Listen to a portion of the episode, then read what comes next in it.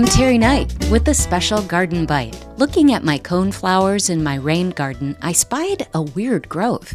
Oh, the fear that creeps in when you see an oddity on an otherwise beautiful coneflower is real. My first thought was aster yellows, a dreaded disease spread by aster leafhoppers. The disease severely deforms plants and is incurable. It mostly affects plants in the aster family, but all plants are susceptible. When I became a master gardener, a while ago, it was drilled into us that you always use university based information when speaking with gardeners. To this day, that is my go to.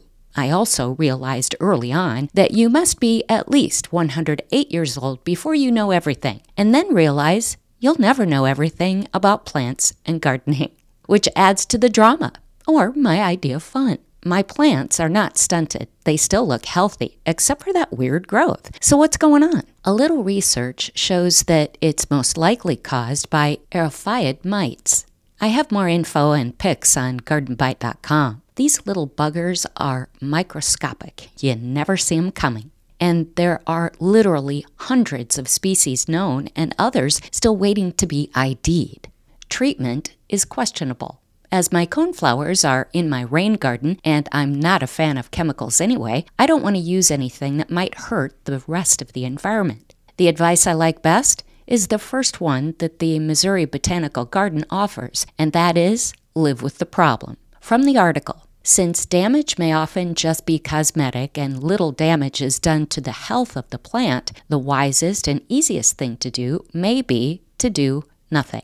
Also, since treatment with miticide in early spring may also kill many natural occurring predators, you may just increase the problem. Multiple treatments may be required. Natural predators, such as predatory mites, may provide some control of vagrant eriophyid mites, but may be unable to reach mites protected in galls. There are five options they give in the article, including looking for resistant varieties, using horticultural oils and or insecticidal soaps, spraying with sulfur in one form or another, and lastly, blasting them with chemicals. In addition, you might consider buying mite destroyer lady beetles that you can release into the garden.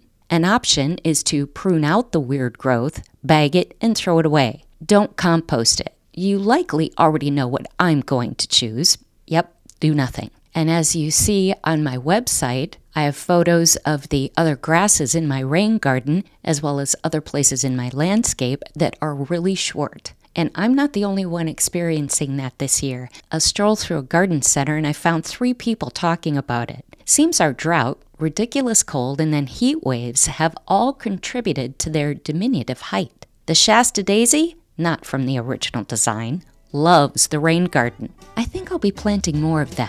And that is today's Garden Bite. Be sure to check out my website, gardenbite.com.